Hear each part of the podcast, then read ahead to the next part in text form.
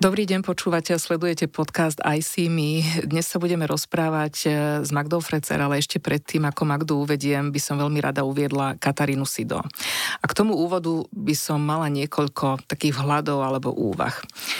Vždy sme radi, keď môžeme do tohto podcastu a do série priniesť úprimné, otvorené a skutočne pravdivé, ako keby rozhovory s našimi hosťkami, ale aj s terapeutmi a terapeutkami.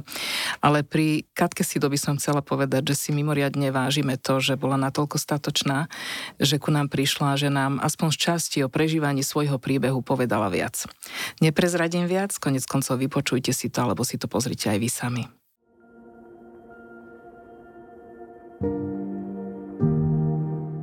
Ja som taká veľká bojovníčka za spravodlivosť.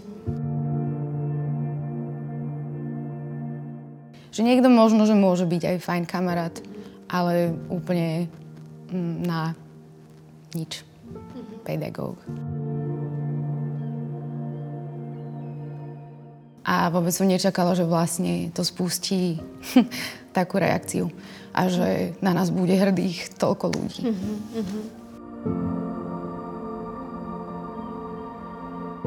Som bola odvážna, že nech asi tak idem aj ďalej. Pozerám sa sebe viacej do očí, možno je tam viacej odvahy.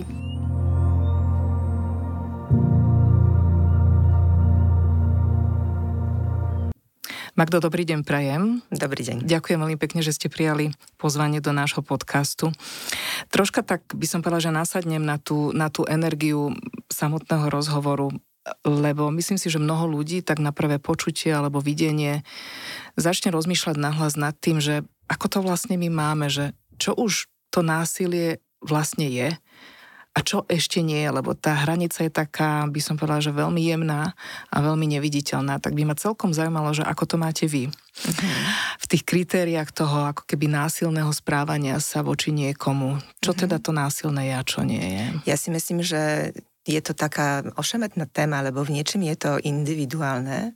Aj v samotnej, akoby v samotnom pomenovaní, že ako rozumieme tomu aj v rámci legislatívy, čo je obťažovanie, ale zároveň je tam istá miera práve toho, o čom sme sa rozprávali, že je to zlo, ktoré je jednoznačné a ktoré potrebujeme aj my vedieť jednoznačne pomenovať. Hej? Akoby v tom celospoločenským merátku, aby sme v tom mali jasno, že toto je fakt správanie, ktoré rešpektovať nemôžeme a nemôžeme ho uznávať. Hej?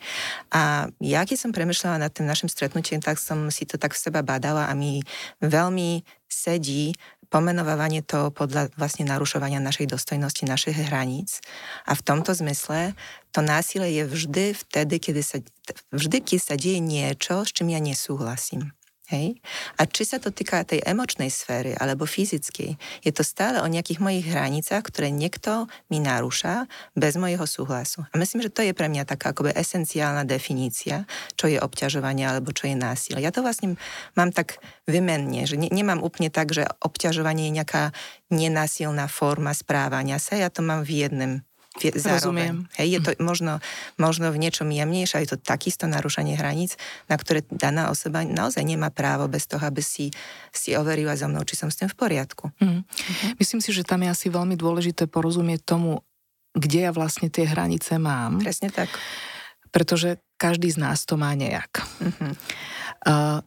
Keď má človek slabšiu, by som povedala, že ako keby úroveň seba hodnotenia, alebo slabšiu seba dôveru sa zdravo presadzovať alebo si povedať svoje. To znamená, že je možné, že tie hranice má aj tak trocha sám poposúvané.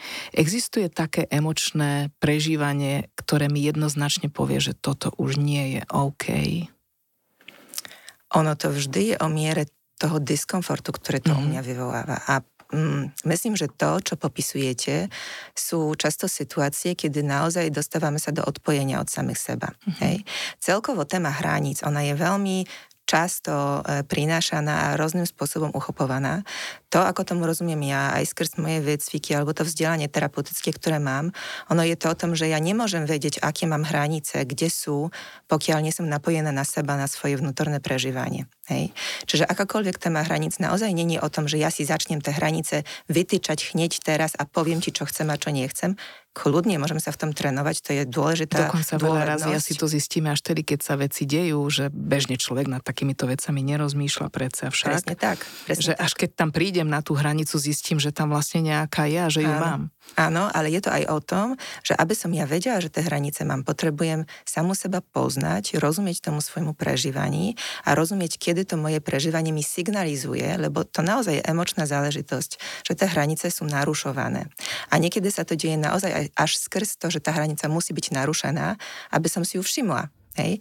A niekedy môže sa to diať v súvislosti s tým, že o tom premyšľam, čo mi vádi a čo mi nevadí, akoby konceptualizujem si to v hlave, že ako to ja vlastne mám, čo ja potrebujem vo vzťahoch, v práci, niekde naplňovaní svojich vlastných záujmov. Hej.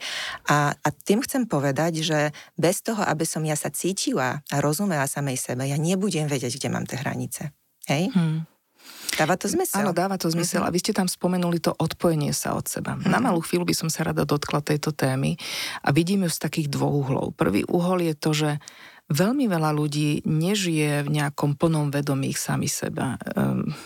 Prežívame, sme v tom móde doing. Áno, to nepomáha. Však v delom stave povinností, starostí, cieľov, všelijako orientovaný, výchova, výkon, urobiť, zarobiť, spať, vstať. Hej? Že toto je bežný život majority asi spoločnosti. A charakteristikou tohto stavu je, že sa neustále ponáhľame. Neustále sme v nejakým móde musím, mala by som, treba. A toto sú charakteristiky práve tých situácií, kedy ja veľmi nemám priestor nahliadnúť do seba, ako sa mám, čo sa so mnou deje. Páči sa mi to, čo robím, som v súlade s tým, čo sa deje. Hej?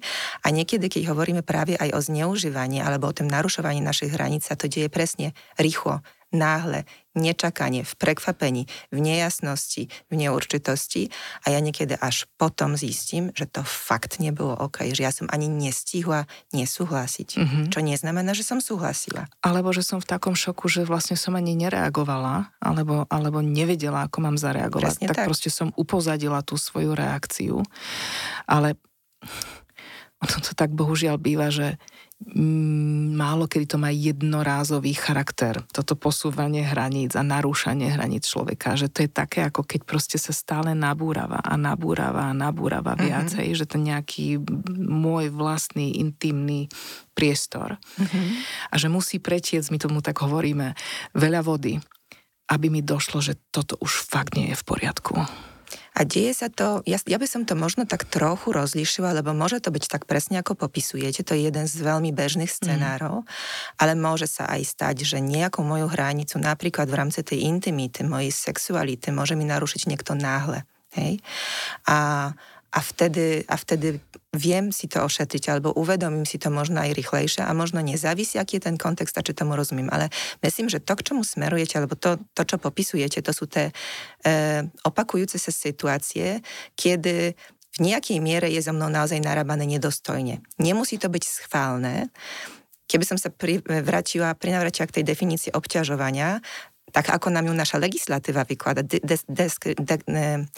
diskriminačný náš zákon, ona hovorí o tom, že ono to nemusí byť to úmyslom, ale dôležitý je ten dôsledok. Tak. Že v dôsledku toho konania daná osoba bude samú seba prežívať ako znehodnotenou, diskriminovanou, nedostojnou, že bude mať ten zážitok, že jej hranice sú narušené. A to sa nám môže diať aj vo výchove. To sa nám môže diať aj v detstve. To sa nám môže dať v partnerských vzťahoch, v priateľských vzťahoch, v rôznych medziľudských skúsenostiach, ktoré zažívame. A keď sa pozriete na to celospoločensky, aby sme naozaj možno tomu, čo ste popísali, dali naozaj ten širší kontext, keď sa pozrieme na to, v akej atmosfére my sme boli roky vychovávania, alebo čo tu vládne, ten princíp moci, síly, dominancie, tak to naozaj ukazuje, že my nemáme úplne prostredie, teda chvála Bohu, mám pocit, že to začíname meniť už teraz, tou práve uvedomelosťou a tým, že sa v tom vzdelávame, ale roky sa to tu nenosilo, aby sme sa mohli cítiť rešpektovaní druhými. Od detstva niekedy. Hej? Máme to zaryté pod kožu. Hej? A myslím, že tým sa to začína, že keď niekto nerešpektoval to, že ako a či cítim hlad, alebo sítosť, alebo či je mi teplo, alebo zima, alebo či mi vadí daná situácia a ošetrí ma pritom a odviede ma z prostredia, v ktorým je mi nepríjemné, ale stále je mi núkané, že daj si viac, alebo poslúchaj, alebo nevymyšľaj, to ti nemôže bolieť. Už toto mi tá hranica narušuje. Mm-hmm. Hej? Alebo buď tichá, čuš.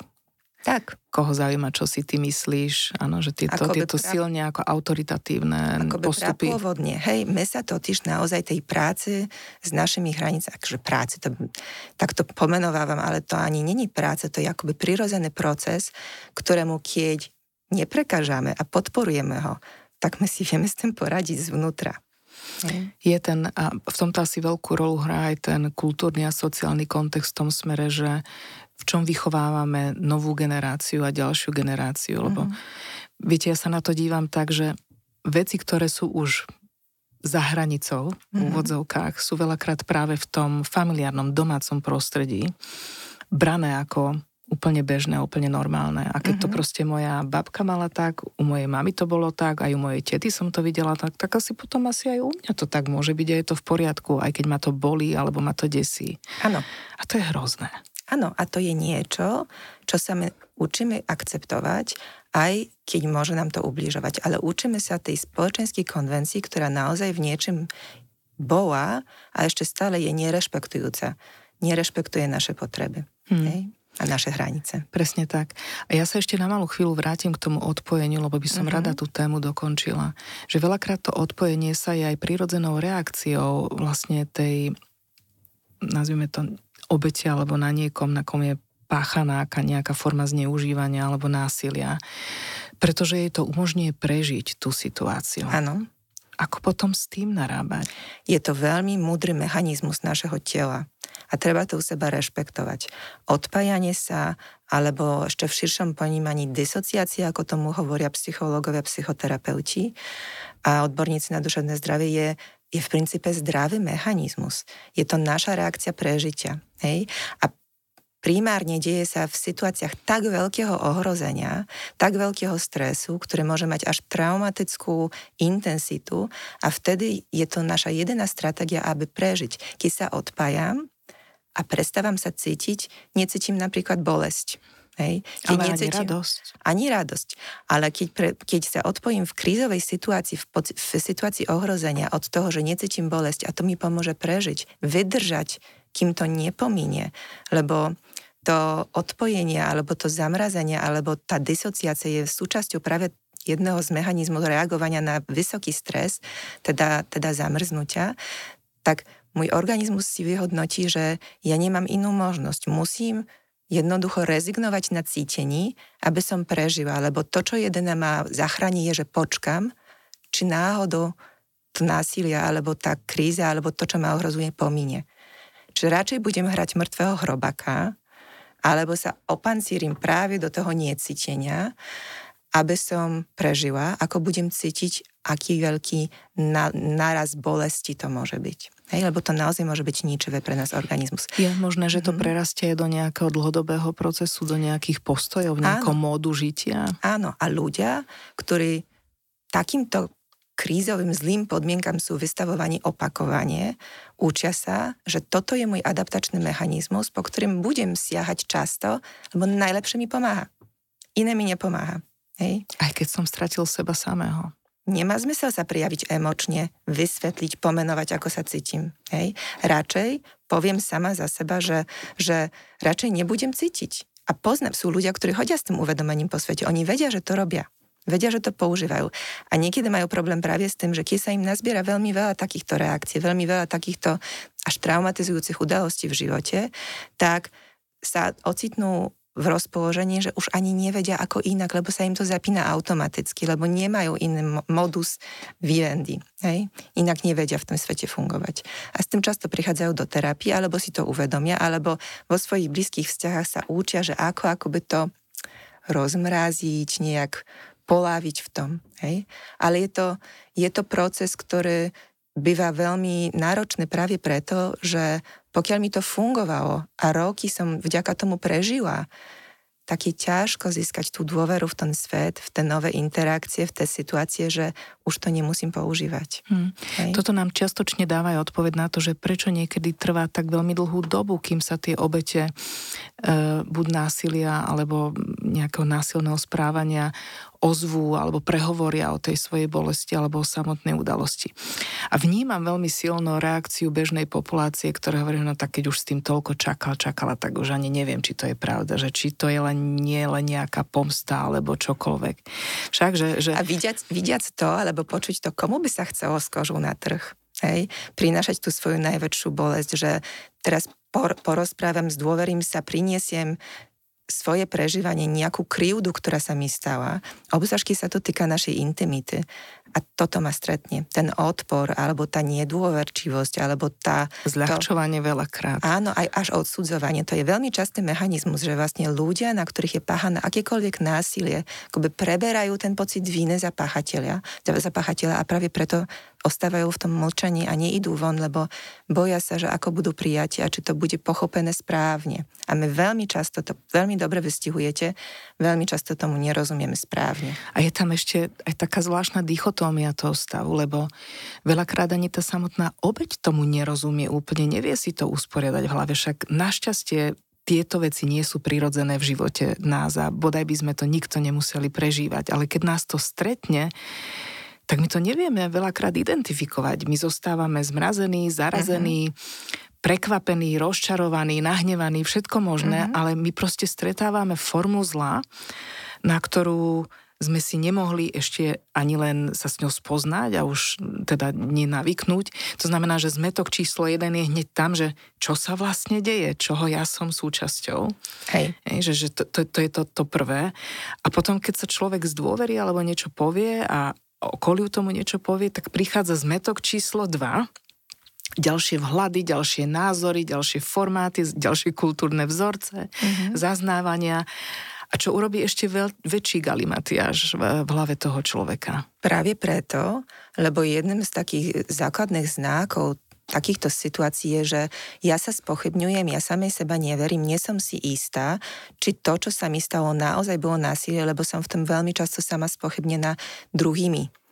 Aj od výchovy, alebo aj vzhľadom na skúsenosti, ktoré som dovtedy mala, ja môžem nebyť si istá, či to naozaj je násilie. Ja si pamätám, poviem jeden príklad, moja klientka prednedávnom na terapii popisovala, ako otec ju mlátil a potrebovala sa uistiť, či to naozaj bolo násilie. To bolo tak normálne, tak sa to nosilo v tej rodine.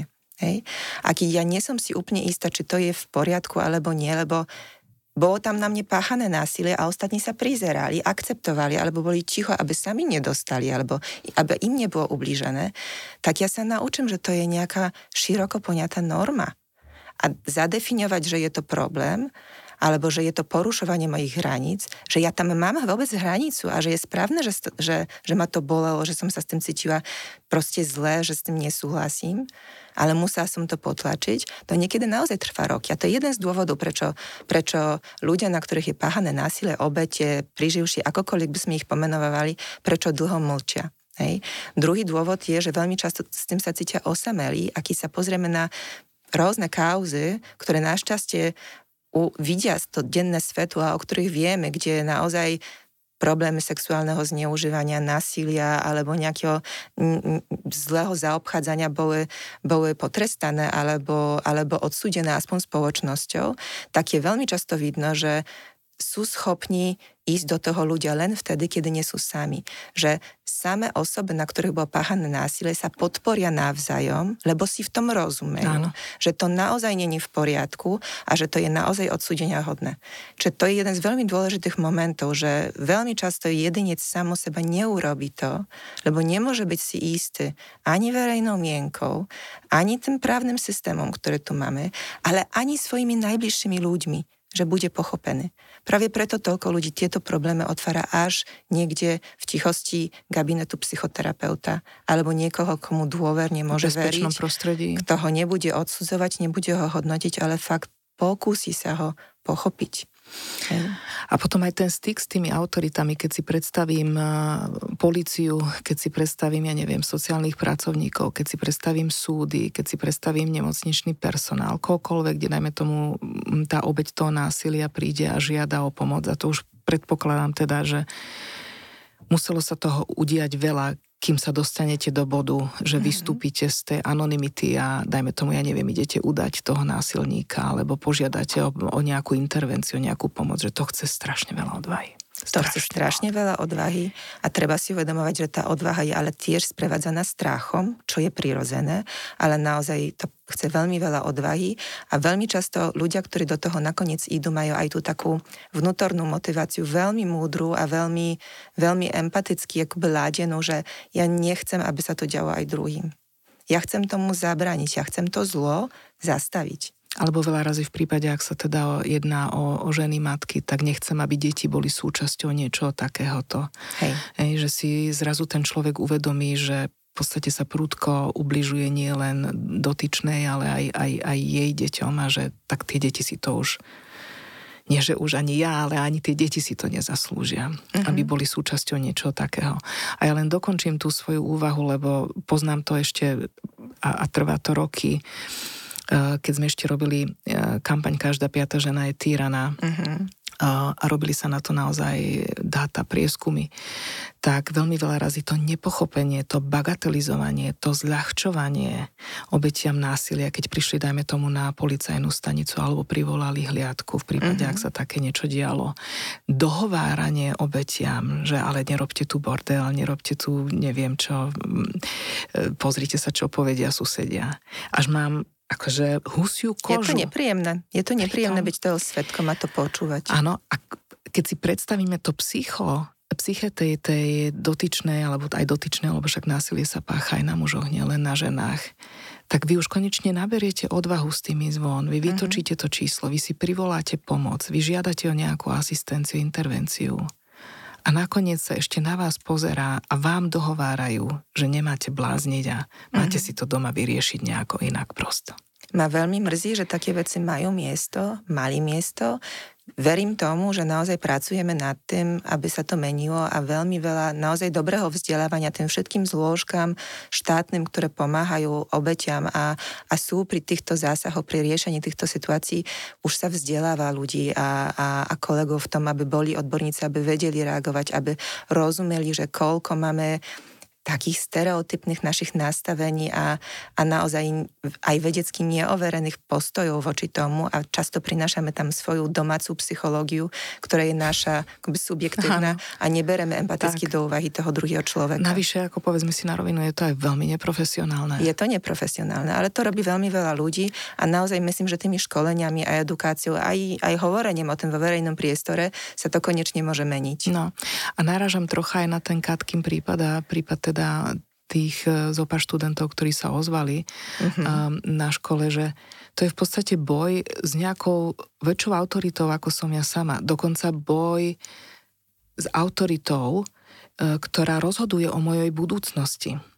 A ja keď som si len predstavila ju a jej podobných, dajme tomu tam, v tom ateliéri, keď ja mám cvičenia niekoľkokrát do týždňa a teraz niekto, komu ja vzhliadam, niekto, koho dajme tomu ja si veľmi vážim ako umelca a podobne. Alebo ja neviem, môžeme to preniesť aj do firemného prostredia ako svojho šéfa a šéfku. A chvíľami sa ku mne správa aj veľmi prívotivo a veľmi oceňujúco a hodnotí ma a v tom systéme fungujeme a potom príde proste moment, čo ma zarazí a prekvapí, Že ešte ten zmetok je väčší aj kvôli tomu, že ako sa ja vlastne postavím voči človeku, ktorého na jednej strane si vážim, ale robí znevažujúce veci mne samotnej.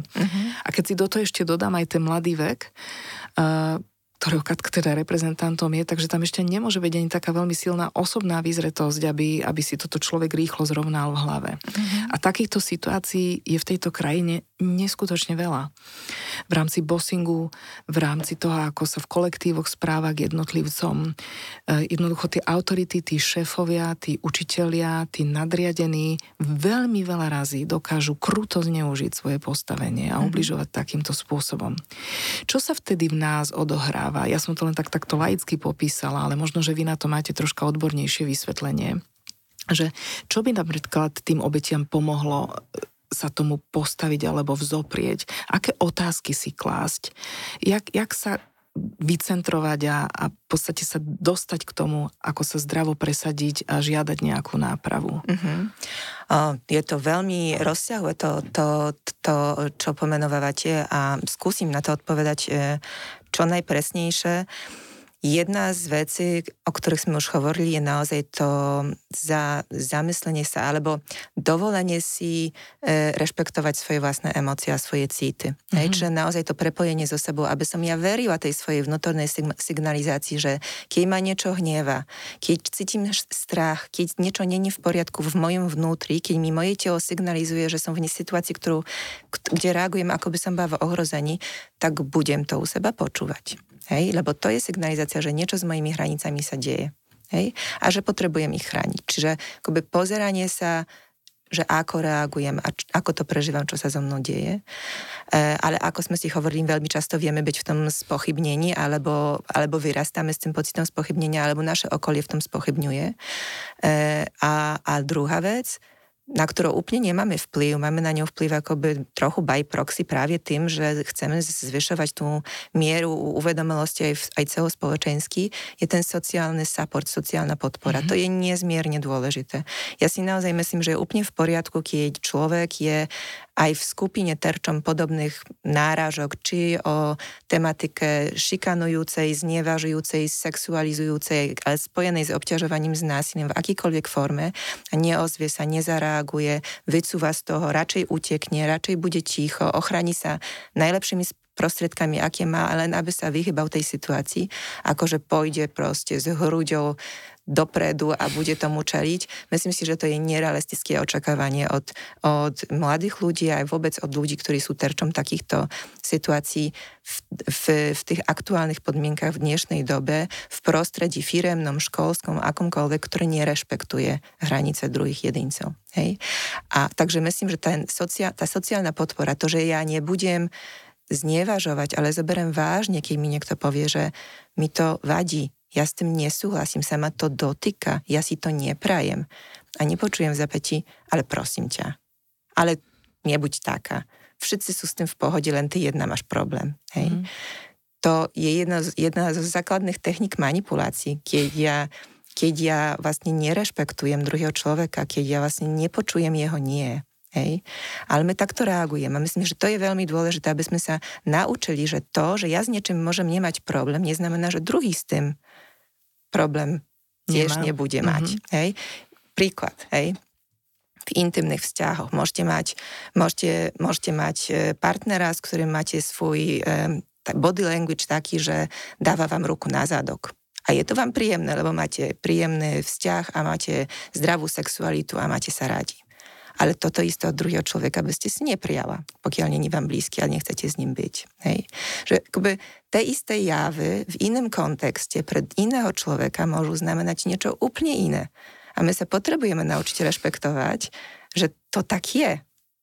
Že to, že ja jestem taká alebo onaká, neznamená, že druhý to musia mať tak isto. To, že ja mám hranicu tu, neznamená, že aj tvoja má byť tam. A keď nie, tak ja ti tam dotlačím. Magda, usmievam sa, lebo mám taký príbeh z tohto leta. Moje najstarší syn brigádoval, lebo už je v takom veku, pomaly dospelý a brigádoval tu na Slovensku a brigádoval v nejakom bufete ako čašník, to je jedno, a boli tam dievčatá čašničky a rozprával mi svoje zážitky z leta. A hovorí mi o tom, že mami, a stále tí kuchári si tie čašničky, tie baby doberali a kuse ich proste štípali a búchali po zadku. Uh-huh. A že ja som sa ich pýtal už hneď prvý týždeň, že toto je ako, že harašenie, on to povie, uh-huh. No, puberťák, že to nie je v poriadku. A teraz, to bolo na strednom Slovensku, uh-huh. A teraz všetci sa tak na neho pozerali v tej kuchyni, že o čom ty mladý rozprávaš, že si tu zliezol z Francúzska, zo Singapuru, čo nám to tu rozprávaš. Uh-huh. A on hovorí, že aj už som nevedel, čo mám spraviť, tak som sa tých dievčat spýtal, že či im to nevadí. A predstav si, že oni sa len začervenali a radšej nepovedali nič. Čo si o tom mami myslí? Mm. A toto je podľa mňa taký krásny príklad. Veľmi dobrý. Však. Veľmi dobre. A vlastne, keď sa o tom rozprávame, my vieme, že to je ne v poriadku. Však nemusíme si to potvrdzovať asi my dve. No. A myslím, že veľmi veľa ľudí, ktorí ten podcast počúvajú bez rozdielu na to, aký sú genderovosti, by na to takisto zareagovali. Je to porušenie hraníc. Opýtal sa ma, či si prajem, aby ma štípal? Alebo vôbec narušoval moju telesnú zónu? No, presne tak. A to sú tie premlčané veci, ale dávam kľudne príklad aj, ja neviem, z firemného prostredia, z korporátneho prostredia, kde sedím na board meetingu ako konzultantka. Uh-huh. A som svedkom, akože na môj vkus už teda veľmi nelichotivých nárážok a komentárov jedného z tých ako keby top predstaviteľov firmy. Dokonca teda ani nie voči žene, ale voči mužovi, ktorý tam sedí na tom board meetingu.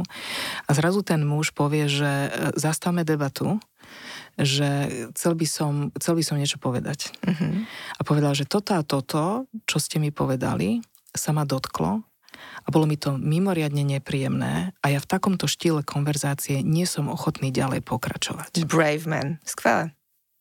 Viete, čo sa stalo? Tých zvyšných 7 alebo 8 ľudí hlava dole, uh-huh. Zbledli, lebo to bolo priamo k najvyššiemu šéfovi mienené. Bolo normálne možno cítiť takú akože kolektívnu hanbu, také zahambenie sa z toho všetkého, ale nikto nepovedal ani pol slova. Uh-huh. Múdri, vzdelaní, mocní, vplyvní ľudia biznisu boli ticho. Uh-huh. A to presne ukazuje, ako to chodí. Uh-huh. Presne to ukazuje. Ja nechcem vám skakať v slovo, ale chcem len za to zareagovať, že to je presne ono, že toto je podstata toho násilného správania, ktoré vytvára presne prostredie, zachambujúce, zosmiešňujúce, diskriminujúce pre druhých ľudí. Hej? A keď v takým prostredí sme, tak každý jeden človek, ja sa ospravedlňujem, to môže naozaj znieť veľmi tvrdo, ale ja to naozaj takto vnímam, každý jeden človek, ktorý je ticho, je na strane páchateľa. Hej? A z rôznych dôvodov niekedy nevieme zareagovať a povedať, ale mali by sme v sebe hľadať tú hranicu a to ten svoj postoj voči tomu, každý jeden z nás, lebo tým sa to začína. Keď ja budem ticho a nezareagujem, či to bude na útok nejakého opilca, alebo niekoho, kto, ja neviem, útočí na niekoho v električke, alebo presne na takúto situáciu, ako popisujete, alebo v podniku niekde. Hej, to všetko vytvára ten kontext, ktorým to násilie páchame beztrestne. Hej? A porušujeme si navzájom hranice a legitimizujeme to násilie tým pádom.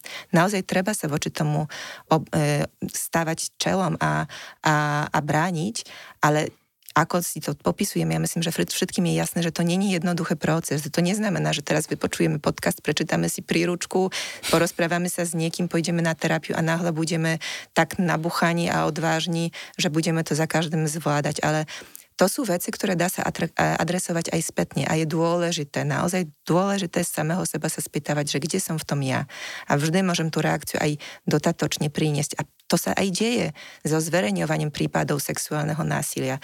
To naozaj veľmi často sa deje spätne po rokoch. Práve preto, lebo my potrebujeme každý v seba nájsť tú hranicu, kde to je a tú svoju odolnosť a nazbierať aj takou vnútornú podporu a zdroje, aby sme boli schopní tomu čeliť. Nielen tomu, aký je to ťažké hovoriť o svojich intimných veciach, o tej bolesti, ktoré sa s tým spája, lebo sa to otvára pri tom. Za každým, či na policajnej stanici, či pri nejakej vypovedi, ja sa môžem retraumatizovať. Presne tak. Je to znova vlastne v myšlienkach prežívam a moje telo to prežíva so mnou. Áno, preto treba s tým pracovať veľmi citlivo a my vieme, ako to robiť, pokiaľ sa v tom vzdelávame. Ale zároveň s tým rozhodnutím tomu čeliť, ja presne vystavím sa tomu odporu a tomu tlaku, ktorý je tu stále všeprítomné a on naozaj vyplýva z tej znecitlivosti, ktorú sme dneska začali. Hej? Že my sme sa naučili tolerovať veci, ktoré by nemali byť tolerované. My sme sa naučili, akoby zvykli sme si, že keď nám bolo robené, tak nevadí, že sa robí druhým. Hej? A to je veľmi často postoj, ktorý práve súvisí s traumatizáciou, ktorá nie je ošetrená. Že ja sa bojím o seba, tak sa skryjem a budem obchádzať podobné prípady násilia alebo zlého zaobchádzania a budem sa tváriť, že to nevidím.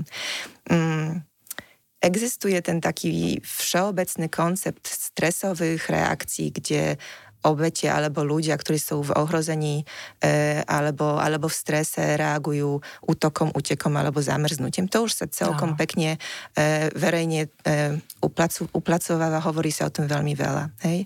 Ale dá sa aj v rámci toho konceptu pozerať na popieranie a práve to znecitlivenie ako tiež na obrannú reakciu, ktorú my zapneme, keď si nevieme poradiť s tým, čo sa deje. A sú také prípady, že človek, ktorý je v tak beznadejnom prípade, že nevie si pomôcť, čo ja viem, akože sú popisované také situácie, že horí dom, alebo sme v nejakým úplne že dramatickom rozpoložení katastrofy nejakej prírodnej a človek akoby vnútorne si vyhodnotí, že nevie s tým nič spraviť, tak pokračuje s tým svojim životom. Hej? Nebude snažiť sa zachrániť, lebo vie, že aj tak to nezvládne, aj tak nemá na to šancu.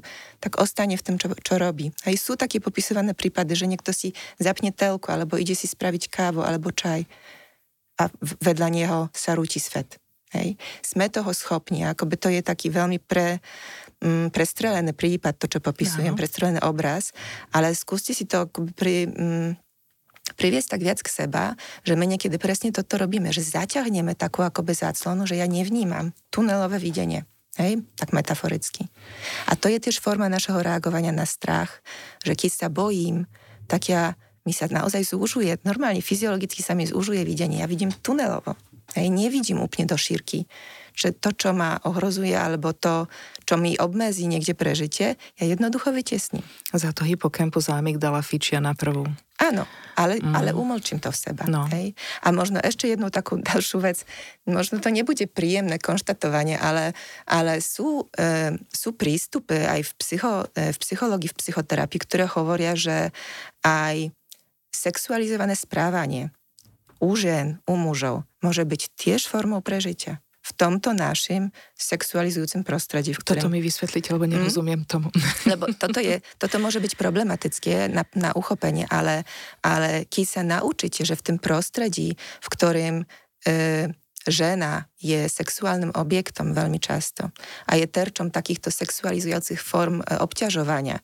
Či catcallingu na ulici, či popiskívania niekde v obchode alebo v nejakým verejnom priestore, či tých takých lichotivých poznámok o tom, aká ste krásna a čo by všetko s vami ten muž bol schopný spraviť, či ako vám pekne rastnú prsia, keď máte 13.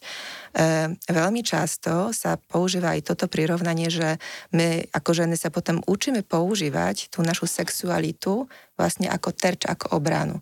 Keď budem spolupracovať s tým takým, ako to popísať, neúplne jasným, hej, lebo tie náražky sexuálne veľmi často sú v takej akoby rovine neúplne jasných, dvojzmyselných, takých, že aj je to lichotivé, aj vás to uráža a ťažko sa voči tomu, aj preto je ťažké sa voči tomu ohradiť, tak my sa učíme. Naozaj je to adaptačná schopnosť naša, tiež nejaká obrana, radšej s tým spolupracovať, ako sa ohradiť, aby nevystaviť sa tomu odporu a tomu najazdu toho negatívneho reagovania z tej druhej strany, keď ukážem, že toto fakt nie je v poriadku. Rozumiete tomu? Rozumiem. A hneď sa mi vynorili pohľadnice z môjho života. Vidíte? A áno. A myslím, že každá žena má s tým istú skúsenosť, či si to uvedomuje, alebo nie. A ja to nechcem žiadnou mierou akoby schádzovať.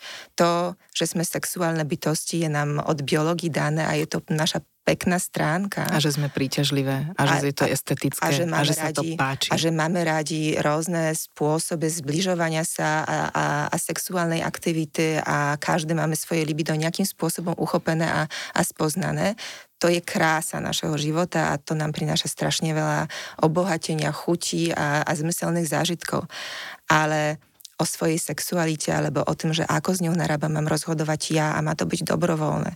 Hej. Keď to robím, pretože musím, keď sa prispôsobujem druhým, aby som prežila, aby sa nič nestalo, aby horšie nebolo, tak to nie je dobrovoľné. Hej.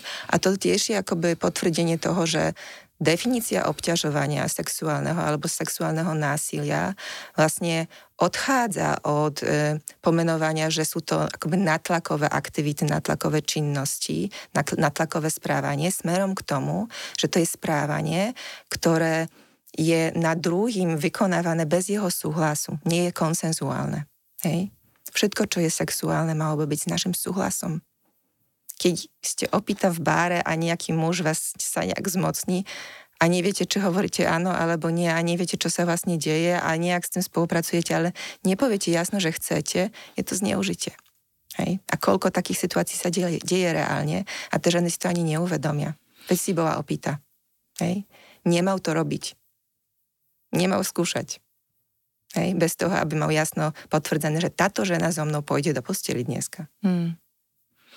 Porozprávajme sa o tej stope, ktoré takéto forma obťažovania a násilných prejavov v človeku môže zanechať. Existuje vôbec nejaká škála toho, že aká hlboká tá trauma môže byť? Že čo tam bežne vidíte u svojich klientov, klientiek?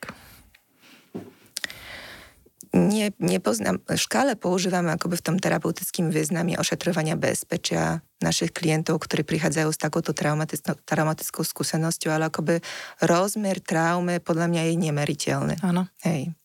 A naozaj je to veľmi subjektívna záležitosť. Niekomu môže veľmi ublížiť niečo, čo druhému nie. To je naozaj veľmi aj vpísané do našeho kontextu, do našeho životného príbehu, že čo predtým nás sprevádzalo životom. A asi aj situačný kontext, že kto bol pri tom, keď sa to dialo, ako okolie reagovalo alebo nereagovalo. Áno. Uh-huh. A ako sme v tom my boli vlastne akoby v ktorom bode našeho života nás to zasiahlo a ako máme históriu vzťahov predtým. Hej? Sexuálne zneužívanie alebo obťažovanie je potenciálne veľmi traumatizujúce, lebo je páchané druhým človekom. A traumy, ktoré sú vyvolávané druhým človekom v medziľudských vzťahoch, sú pre nás potenciálne najviac traumatizujúce. Hej. Oveľa viac ako životné kataklizmy a všelijaké takéto nejaké prírodné záležitosti, ktoré nás postihnú. Lebo sa dejú v tej humánnej ľudskej podobe a sú v intimite. Áno. A čo ešte je veľmi dôležité a čo si myslím, že je dôležité povedať, lebo to môže odmytizovať ten náš obraz alebo nastaviť inak tie stereotypy alebo ich búrať ohľadom páchateľov a osôb, ktoré sú zneužívané, je to, že veľmi často páchateľom, správcom sexuálneho zneužívania alebo sexualizovaného násilia je niekto z okolia danej osoby a je blízky. Hej. A teraz veľmi často aj to sexuálne zneužívanie sa deje presne ako som popisovala ohľadom toho adaptačného reagovania, tou sexualizáciou žien, deje sa v takej nejasnosti. Deje sa v takým ťažko uchopiteľnom rámci, že presne aj vy to ste hovorila, že to niekedy je OK a niekedy nie OK. Niekedy ten človek sa ku mne správa príjemne a niekedy náhle z ničoho nič a hľadám v tom nejaký pattern, nejaký vzor, že podľa čoho sa z toho sa vyvarovať, alebo ako si v tom pomôcť. A niekedy to naozaj nie je jasné. Hej? A myslím, že to sú také najviac bolestivé traumy, keď sú páchané niekým, koho poznám, kto je mi blízky, koho mám zároveň ráda a kto zároveň ma takto hlboko skláme. Hej. To sú podľa mňa ten najhlbšie traumy a teda nie len podľa mňa, ale výskumy, ktoré boli robené v zahraničí.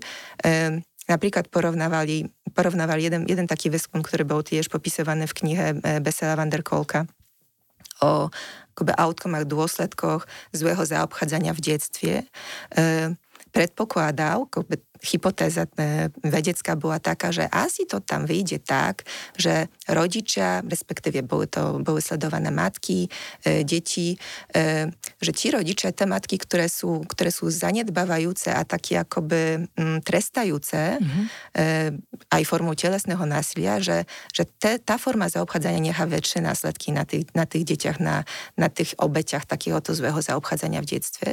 A ukázalo sa, že nie. Že niekde, keď to násilie je jednoznačné, že s tým sa lepšie vieme vysporiadať. Aha. To, čo bolo úplne ničivé pre psychiku tých dospelých a tých detí ešte, keď rásli a potom to raportovali práve v dospelosti, bolo, keď to bolo nevyspytateľné.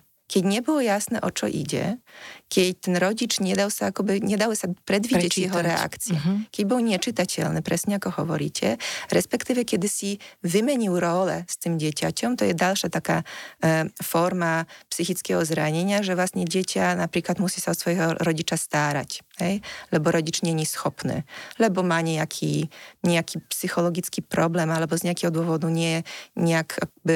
zneužíva trochu to, že to dieťa akoby z nich si otočí role.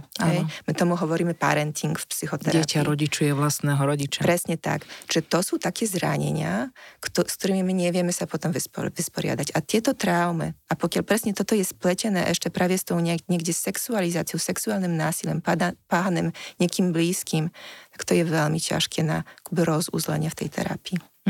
A potrebuje to čas. Sú to dlhodobé procesy.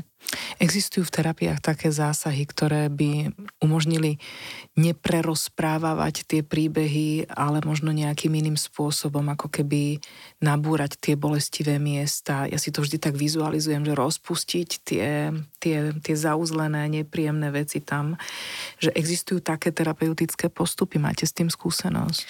Ja pracujem s prístupom EMDR, ktorý je spojený s používaním akoby takej rovnováhy našeho nervového systému, že vieme akoby vyregulovať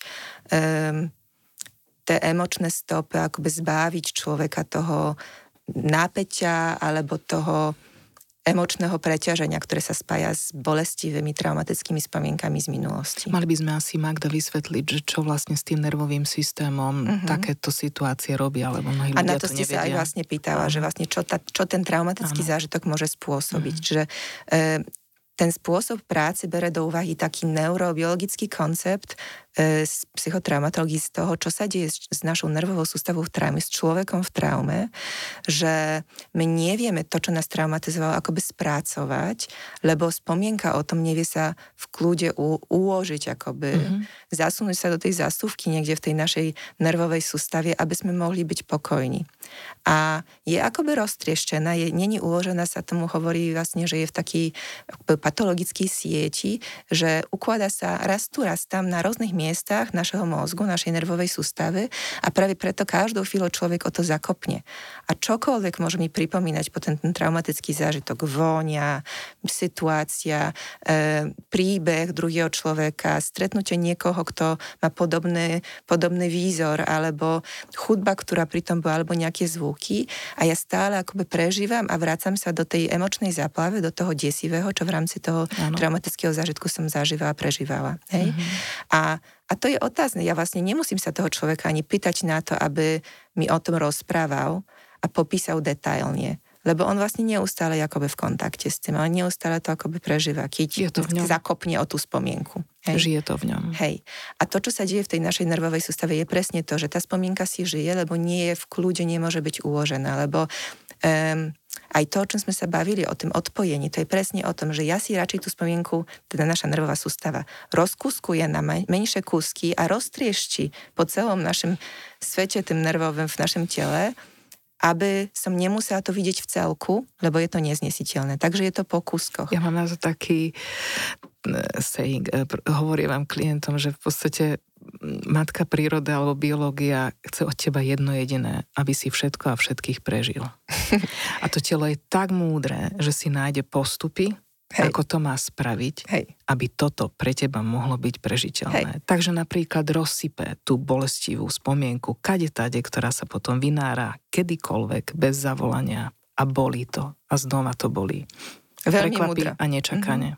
Veľmi múdro, lebo naozaj z evolučného hľadiska prežitie je najvyššia hodnota a to je jedno, či utekáte z danej situácie, alebo budete hrať mŕtvého hrobáka, alebo tam odpadnete, alebo či budete bojovať za seba, hej? Alebo spolupracovať s páchateľom. No a teraz, vy teraz ste s tým klientom a to EMDR vám umožní skľúdniť tú spomienku. Hej? A deje sa to naozaj takým veľmi jednoduchým spôsobom. Ja som to už opakovane vysvetľovala a veľa sa o tom našťastie už teraz hovorí, že tá terapia je dostupná už celkom bežne. Veľa máme kolegov v tom vzdelaných. My využívame to, že keď budem používať aktivity, činnosti, ktoré stimulujú moju mozgovú koru, môj mozog, raz vpravo, raz vľavo, to naozaj je jednoduché. To môže byť chôdza, to môže byť klopanie si na kolena, to môže byť na premenné stiskanie ruky do pestí. Hranie na harmonike, pinkanie si na čomkoľvek, áno, štrikovanie. Áno, áno. V terapeutickom kontexte máme na to špeciálne akoby také naše nástroje, ktoré práve preto používame, tak pomáha nám to spracovať. Je to aj tým rytmom, aj rýchlosťou, ako to robíme, ale je to aj tým akoby prepojením cez corpus callosum, ktoré spája naše mozgové hemisféry, práve tých kúskov tých spomienok, ktoré konečne majú šancu sa popremiestňovať akoby na to správne miesto. Zafajlovať sa. Ja to hovorím obrazne, metaforicky. Není to úplne tak, že tie kúsky nám prechádzajú z jednej strany na druhú. To není tak, ale ten efekt sa tam udeje, že sa zintegruje ten zážitok. Len bez toho, aby ten človek mi o tom rozprával, bude to ale do nejakej miery prežívať. Že musí sa cítiť bezpečne v tej terapeutickej situácii, aby si to dovolil cítiť, lebo my sa bojíme sa navratu k tým traumatickým okamihom v našom živote. Lebo bolia. Jednu malú tému, ale nedá mi, otvorím ešte úplne na záver. Máme čas. Môžem. Mám takú hypotézu, ale je čisto laická a celkom by ma zaujímal váš odborný názor.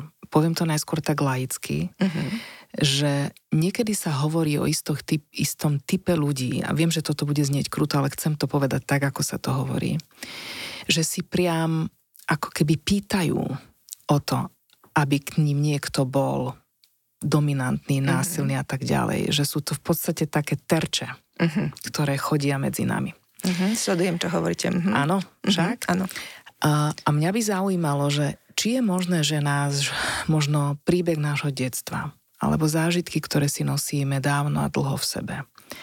Alebo proste čokoľvek, čo súvisí s našou minulosťou. Alebo možno aj niečo, čo je v našom temperamente. Že či ako keby zvýšuje tú šancu, že si na nás dovolia. Neviem to inak povedať, pýtam sa tak, ako mi to chodí hlavou. Ale rozumiete mi, Magda? Áno. Ja musím povedať, že z mojej klinickej, teda terapeutickej praxi, ja to tam vždy niekde nájdem. Teda to nejaké prepojenie, že tak sa vnímam, keď príde klient s takouto zákazkou alebo s takýmto pomenovaním, že ja sa vnímam, že si priťahujem do života, hej? Alebo že sa mi opakujú tieto alebo iné nejaké situácie, alebo že v tých vzťahoch opakovanie som v nejakej podriadenej polohe, alebo je na mne páchaná nejaká forma násilia, alebo že presne kým niekomu má sa niečo stať, tak som to ja, hej? Veľmi často sa tam zhodneme na tom, nájdeme rôzne prvky práve takého akoby sústavného alebo opakujúceho sa narušovania hraníc alebo nerešpektujúceho správania sa voči tomu človeku, kvôli čomu vypestuje si potom daná osoba práve tento postoj, že ja si moc lepšie nezaslúžim. Hej? Veľmi často je to podmenené. Možno je dôležité práve toto pomenovať, že my si niekedy neuvedomujeme, že na základe traumatických skúseností, alebo aby to neznelo dramaticky, ale vlastne naozaj myslím si, že traumatické je dobré pomenovanie. Na základe toho, čo nás zasiahne emočne, čo nám ublíži psychologicky, my si o seba vytvárame mienku. My si niečo o seba myslíme. Hej? A im je to rannejšia skúsenosť, im to bolo v skorším veku, tým je akoby ťažšie pomenovať pre mňa ako pre malé dieťa, že to nie ja, ale ten svet je nespravodlivý. Alebo ten dotyčný, ktorý sa o mňa staral, alebo áno. Hej. Preto veľmi často, pokiaľ sú to ranné zranenia, to dieťa si to vyhodnocuje, že aby ten svet podržať pokopie, tých mojich blízkych, tú moju rodinu, ten môj pocit bezpečia, tak si to stiahnem na seba a seba označím. To je automaticky, to je podvedomý proces. So mnou musí byť nie v poriadku, keď sa mi toto deje. Hej. A s týmto vnútorným programom ja potom chodím po svete, vyrastám a súhlasím so zlým zaobchádzaním v iných vzťahoch. Hej. To sú krajné prípady. Ja by som chcela, aby sme povedali aj to, že Jedným z mýtov práve sexuálneho zneužívania, sexualizovaného násilia je presne to, že si hovoríme, že tá obeť je nejaká. Že ona má nejaké svoje črty, nejaké svoje charakteristiky, že niektorým sa to stáva, niektorým sa to nestáva. Že akoby sú ľudia, ktorí sú nejaký safe proof voči tomu, aby sa im stalo násilie. Hej? Není to pravda. Není to pravda. Môže sa stať, že človek, ktorý naozaj bol opakovane zraňovaný, naozaj v medziludských vzťahoch jeho vnútorné hranice boli opakovane narušované, tak môže sa mu stať, že si to nebezpečenie vyhodnotí. Hej? A môže sa stať obeťou aj takéhoto zlého zaobchádzania. Prosto už má posunutú risku. Áno, môže. Nemusí. Hej. Nemusí a môže sa stať, že niekto, kto chodí po svete bezpečne a má presvedčenie, že aj o 3:00 v noci, keď sa prejde sama po ulici nejaká žena alebo nejaký muž, nič ho neohrozí, lebo on to tak má. Je to mýtus. Je to presvedčenie, ktoré nemá žiadne potvrdenie v realite. My nevieme, odkiaľ na nás môže nejaké nebezpečie vyskočiť. Svet nie je len bezpečné miesto, je aj nebezpečné. Od prírody to tak je. Príroda je krutá.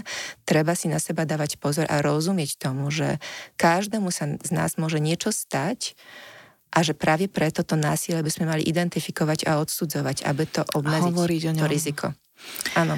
Včera som rozprávala s našou bývalou premiérkou pani Radičovou. Ona napísala jednu takú knihu, že Krajina hrubých čiar. Neviem, či to poznáte. Ona je sociologička. Ale v tom názve knihy je aj veľmi veľa silné posolstvo. Uh-huh.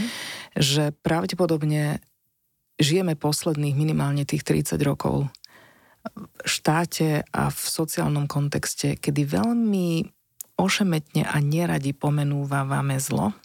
Uh-huh. A radšej robíme hrubé čiary za všetkým.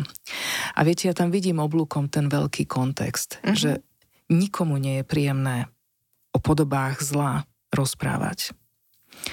Ale je to mimoriadne dôležité kvôli tomu, aby sme sa mu v budúcnosti vedeli ľahšie a rýchlejšie vyhnúť. Uh-huh. A ja by som za seba chcela možno komentovať. Rozumiem tomu oblúku, o ktorom hovoríte, aj ja ten kontext tam vnímam, ale myslím, že je veľmi dôležité akoby pomenovať ten postoj, že ono to nie je o tom, aby sme teraz boli prehnane prísni, alebo trestajúci, hej? Aby sme akoby si nevymenili, že kto tu má ten bič, hej? Len všímavý. Mali by sme byť aj jasní v tom pomenovávaní, hej? Ja si myslím, že to je skôr o tom, že ja teda môžem súcitiť s druhým človekom, môžem s ním empatizovať, rozumieť, prečo mal ťažký život a prečo v dôsledku toho možno konal bez uvažovania alebo bez rešpektu voči niekomu druhému. Ale to neznamená, že to, čo sa stalo, alebo to, čo spáchal, je v poriadku. Hej? Akoby ospravedlňovanie páchateľov trestných činov, sexualizovaného násilia tým, že ale on taký je. Pokiaľ nejde o zneužívanie a znásilnenie, hej, ale akoby ten sexuálny nejaký... Tak to zľahčovanie. Hej, ale to obťažovanie, ktoré presne má formu nejakých blbých vtipkov, dvojzmyselných nejakých náražok, nevyžiadaných sexualizovaných akoby komplimentov, robím teraz znak úvodzovky, nemyslím to tak, toho, čo je nepríjemné druhej osobe, hej, a s tým, že on to tak má, alebo ona je taká, jej to treba darovať, veď ona sa nezmení. To nie je v poriadku. Hej? Keď mi to narušuje hranice, ja potrebujem za seba vedieť aj pochopiť, ale aj povedať, že s tým nie som ja v poriadku, s tým nesúhlasím. Hej? Mať silu a odvahu postaviť sa sama za seba. Veľmi dôležité. Áno, ale aby to bolo zasadené do kontextu, my veľmi potrebujeme preto aj druhých ľudí, ktorí nám rozumejú a tú sociálnu podporu. A to by som naozaj veľmi chcela na záver uviesť a akoby podčiarknúť za seba, že naozaj druhí ľudia vedia byť pre nás zdrojem bezpečia, ale aj zdrojom nebezpečia. Ja to často hovorím, je to pre mňa veľmi inšpiratívna veta a naozaj myslím, že to tak je. Hej? A my naozaj máme vo svojich rukách, ako s tým budeme narábať a je základom našej duševnej pohody, aby sme sa mohli cítiť bezpečne s druhými ľuďmi. Bezpečne v tom zmysle, že naozaj môžeme sa uvoľniť, môžeme dôverovať. Hej? Ale to neznamená, že nemáme byť opatrní, samozrejme, ale bezpečne v tom zmysle, že ja viem, že ma ten sociálny kontext podrží, že ľudia v mojom okolí sú mojimi kamarátmi, blízkymi, sú spoľahliví. To by sme mali si budovať ako komunita a kmene, v ktorých sme tu. Veľmi pekne ďakujem za tento rozhovor. Som rada, že ste boli v našom podcaste. A ja veľmi pekne ďakujem za pozvanie. Ak by sa diváci a poslucháči pýtali, kto tak pekne a múdro rozprával, Magda Frecer. Ďakujem veľká. Nech sa vám darí. Aj vám. Ja by som vám tak od srdca zaželala čo najmenej prípadov, ale... No, nech je ten život troška ľubivejší a lepší pre nás všetkých. Nech sa máme dobre. Mm-hmm. Ďakujem. Sledovali ste a počúvali ste podcast I SEE ME. Aj vám želáme všetko to, čo sme želali, nielen počas, ale aj v závere tohto podcastu. Dávajte si na seba pozor a nezabudnite myslieť na seba a hlavne vnímať samých seba, lebo je to podstatné a dôležité. Dovidenia. Dovidenia.